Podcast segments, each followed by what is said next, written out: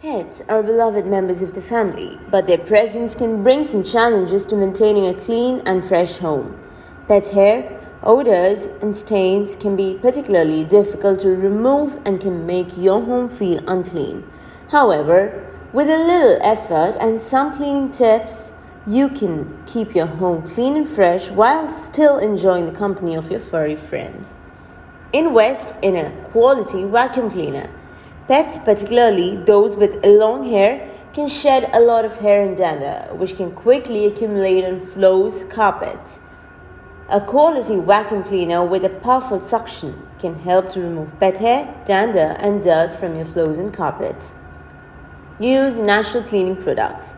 Many cleaning products contain harsh chemicals that can be harmful to pets, particularly those with respiratory issues. Natural cleaning products are excellent alternatives that will not harm your pets or the environment. Use washable fabrics. Pets can also cause odors and stains on furniture and bedding. Use washable fabrics can make cleaning these items much easier. Opt for slip covers or throws that can easily be removed and washed in the machine.